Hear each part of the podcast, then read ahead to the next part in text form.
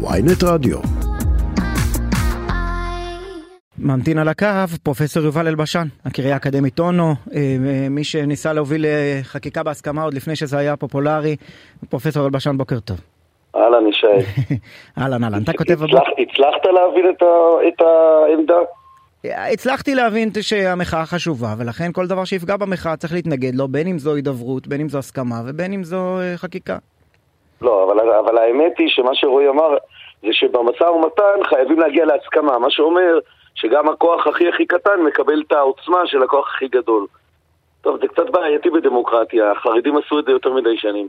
אבל בוא נעבור לנושא שלנו. אז בוא נעבור, בוא נעבור לנושא שלנו כי זה מתכתב. כי אתה, אה, אה, אני אנסה לשייך אותך למפה בלי להרגיז אף אחד, אה, אין סיכוי. אתה שייך לצד שמתנגד לרפורמה שהציע יריב לוין, אבל נכון. ברגע שהצעת מאיזשהו מסמך פשרה שמכיר באפשרות שגם לקואליציה מותר לקבל חלק ממה שהיא רוצה, אה, התחלת לחטוף על הראש ואתה חוטף על הראש קשה מהצד, של ה... אה, מהצד שלך, מהמחנה שלך. אה, קודם כל, תודה לאל שאין לי מחנה, אני הומלס כבר הרבה מאוד שנים, וזה בסדר גמור, יש אשרי האיש שאין לו מחנה. אז נעשה מאנשים שעד לפני רגע רצו למנות אותך למנכ"ל הביטוח הלאומי. כן, מהצד של יאיר לפיד, אף פעם זה לא היה, בוא נגיד ככה, אני לא נותן לאף אחד לנחץ לי לא את השמאלניות, לא את ההתנגדות לכיבוש, לא את מדינת הרווחה ולא, ולא את הדמוקרטיה הליברלית שאני מאמין בה. סבבה, אז, לא אחרי, אז, אחרי שעשיתי, אז אחרי שעשיתי את המעשה העיתונאי הבזוי וניסיתי להכניס אותך למגירה ספציפית, אני רוצה להתייחס נקודתית למה שאתה כותב הבוקר בידיעות אחרונות. במשקל שלי אתה לא יכול להכניס אפילו לארון ענק, אז עזוב אותך למגירה. כן. אז, אז אתה כותב הבוקר בידיעות אחרונות, אה, אה, נגד צמצום עילת הסבירות, אתה מתחיל בזה שיש קונסנזוס, אפילו אהרון ברק, שהרחיב את עילת הסבירות באופן שלא כל כך מצא חן בעיני אה, גרוניס ולנדוי וסולברג ושטיין ואחרים, אה, אה, אפילו הוא הודה שאולי הגיע זמנה ואפשר להסתפק בעילת נכון, המידתיות, כבר לפני ארבע שנים. נכון, הוא היכה, תראה, ברק היכה על חטא, האמת שהוא עוד עשה את זה כבר לפני, אבל לפני ארבע שנים זה היה ממש גלוי, שהוא בא ואמר בעצם שהייתה טעות על ההלכה של דרעי פנחסי לא נעלה את המאזינים, שבעצם בית המשפט העליון התערב במינויי שרים בדיעבד הייתה המשקע הגדול שהוביל אותנו לכל המצב הנוכחי, אבל את זה הוא אמר כבר לפני ארבע שנים. ויש קונצנזוס, אני חושב, קודם כל בכנסת, אני אומר את זה בידיעה, רוב חברי הכנסת המוחלט, לא רוב של 64 או אפילו 70, רוב מעל ל-90, שלפי הספירה שאני עשיתי, בעד צמצום עילת הסבירות. או, ואז אתה אומר, ואז אתה אומר, אבל, אבל הצמצום שמציעים רוטמן ולוין הוא אה, אה, צמצום אגרסיבי מדי, אה, אה, כוללני מדי, ויביא יותר נזק מתועלת. נכון, הוא לא סביר, אם מותר להשתמש בזה, שזה משחק מילים לא הכי מוצלח, אבל אני יודע שכולם עושים אותו. כן, הנוסח שהם הציעו, הדבר המדהים הוא, ישי, איך באמת המקום הכי פשוט לתיקון, הכי קונצנזואלי, הכי קל, שהיו בו הכי הרבה הסכמות, שבאמת פה לא היה צריך כלום.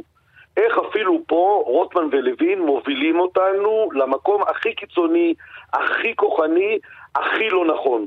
זה הדבר המדהים. באמת פה הם יכלו לקחת את נוסח החוק הראשוני, להכניס את כל ההסכמות, שאגב גם הם חושבים שהן טובות, לפחות האמיתה שאני יודע, למשל שבממשלת uh, מעבר אי אפשר יהיה, uh, צמצום העילה לא יעמוד, כי uh, כבר אין לנו גירעון דמוקרטי, אין לנו שם, זה לא כבר ממשלה שמייצגת את העם, אין שום סיבה שבממשלה כזאת ההחלטות שלה לא יעברו את עילת הסבירות המורחבת. למשל, שזה בכל זאת יחול על שרים, תהיה להם חובה לנהוג בסבירות, גם אם החובה הזאת לא תהיה שפיטה. מיליון ועוד כל מיני דברים. למשל, ההבחנה בין החלטות הממשלה במליאה, שהן החלטות של מדיניות, לבין החלטות השרים, שרובן הן החלטות פרטניות, פרסונליות כן. וכאלה. כל זה כבר די הוסכם, כל זה כבר בוצר. מה הייתה הבעיה להכניס את זה לתוך ההצעה הזאת, וזה לשנות את הנוסח הראשוני באמת, לרכך ריכוך כן. אמת, ואז אה, להגיע למקום שכולנו, אני חושב שמי שהיה מתנגד היה עושה את זה שלפחות פרופסור יואב דותן יכול להגיד אני בעד זה. למשל. דותן ושאר השמרנים ומרבית חברי הכנסת, ואז לעמוד מול גדעון סער ואחרים ולהגיד להם תראו, זאת הצעה אפילו הרבה יותר מרוככת ממה שאתם הצעתם, איך אתם לא ענייניים, אלא שפה, אבל, אבל, עם ההצעה הקיצונית הזאת, אבל זה בדיוק העניין, הלא זה. בדיוק העניין, יגידו לך רוטמן ולוין, אני מנחש, כן, אין לי מושג מה, מה תשובתם לשאלותיך, אה, יגידו לך רוטמן ולוין, הצד השני רוצה מחאה בכל מחיר. גם אם נציע מחר את אה, תיקון עילת הסבירות לפי מתווה אהרן ברק, אה, באופן מלא, וכל מה שהוא אומר אנחנו נגיד אמן, הם יפגינו ויגידו שזה חור שחור בדמוקרטיה, ושהמדינה? הולכת לקרוס? ולהפוך לדיקטטורה. אז מה? אז הם יגידו. אז הם יגידו הכל, מה זה משנה? אתה צריך לעשות, אתה כנבחר ציבור, צריך לחוקק את החוק הטוב ביותר לפי עניות, לפי השקפתך. המשחק הילדותי הזה, בין, לא יודע מה, כמה מאות אלפי מוחים, לבין אה, כמה מאות אה, אלפי קנאים מהצד השני שמפעילים עכשיו חברי כנסת, מה טוב בזה?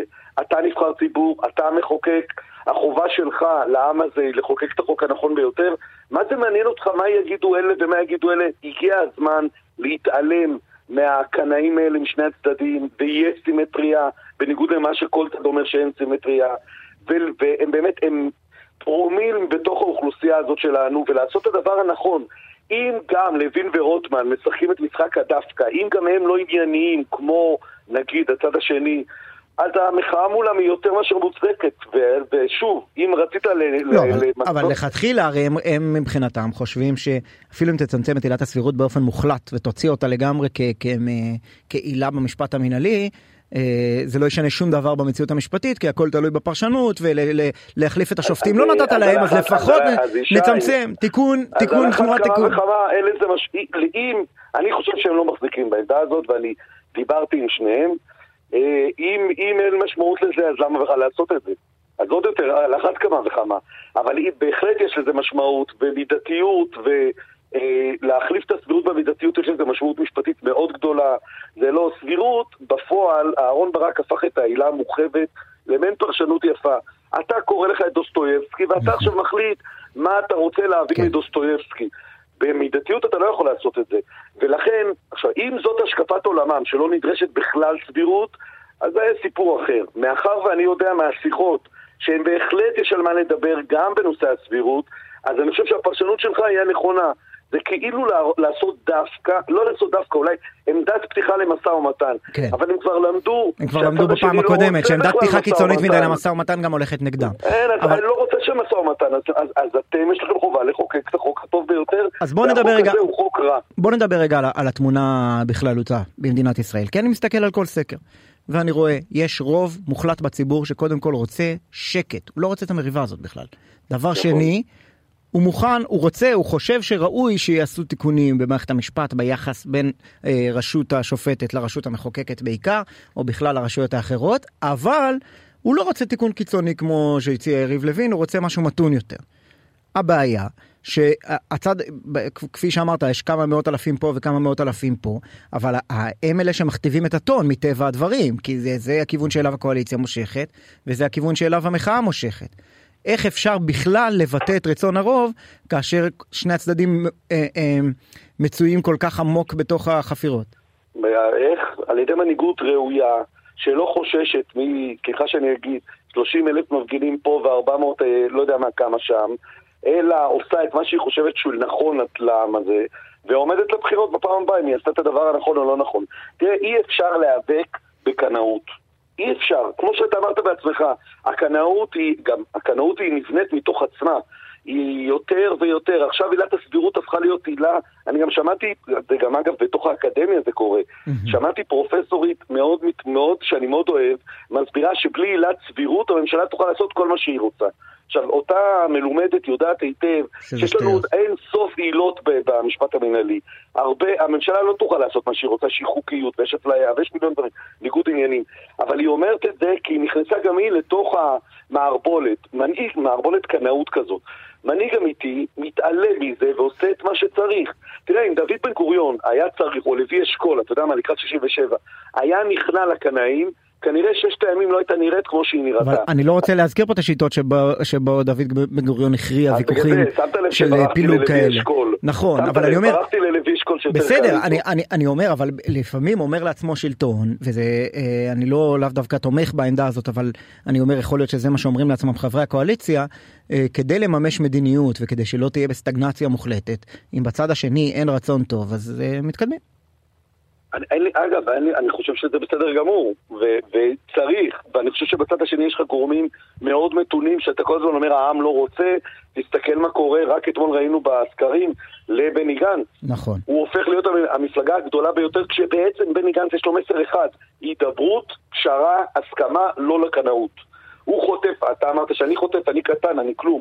הוא חוטף מכל הצדדים, אבל הציבור תומך בו. לא, אבל זה בס... מלמד המון. בסקר של אתמול דווקא גנץ אה, אה, יורד ונתניהו עולה ולפיד עולה. זאת אומרת, גנץ נצמד ללפיד בחזרה, אה, אולי בגלל שהוא לא אה, שומר על אז- הבידול אז הזה. לא דייקתי, אבל בוא נגיד שביחס באופן כללי, עד היום, אני לא, אני ראיתי דווקא משהו שהוא היה, כן. אה, שהוא אפילו עבר את נתניהו בהתאמה לראשות ממשלה. מהמם. 45% מול 38, אבל אולי אני טועה. גנץ מקבל תמיכה ציבורית שאין לאף אחד אחר.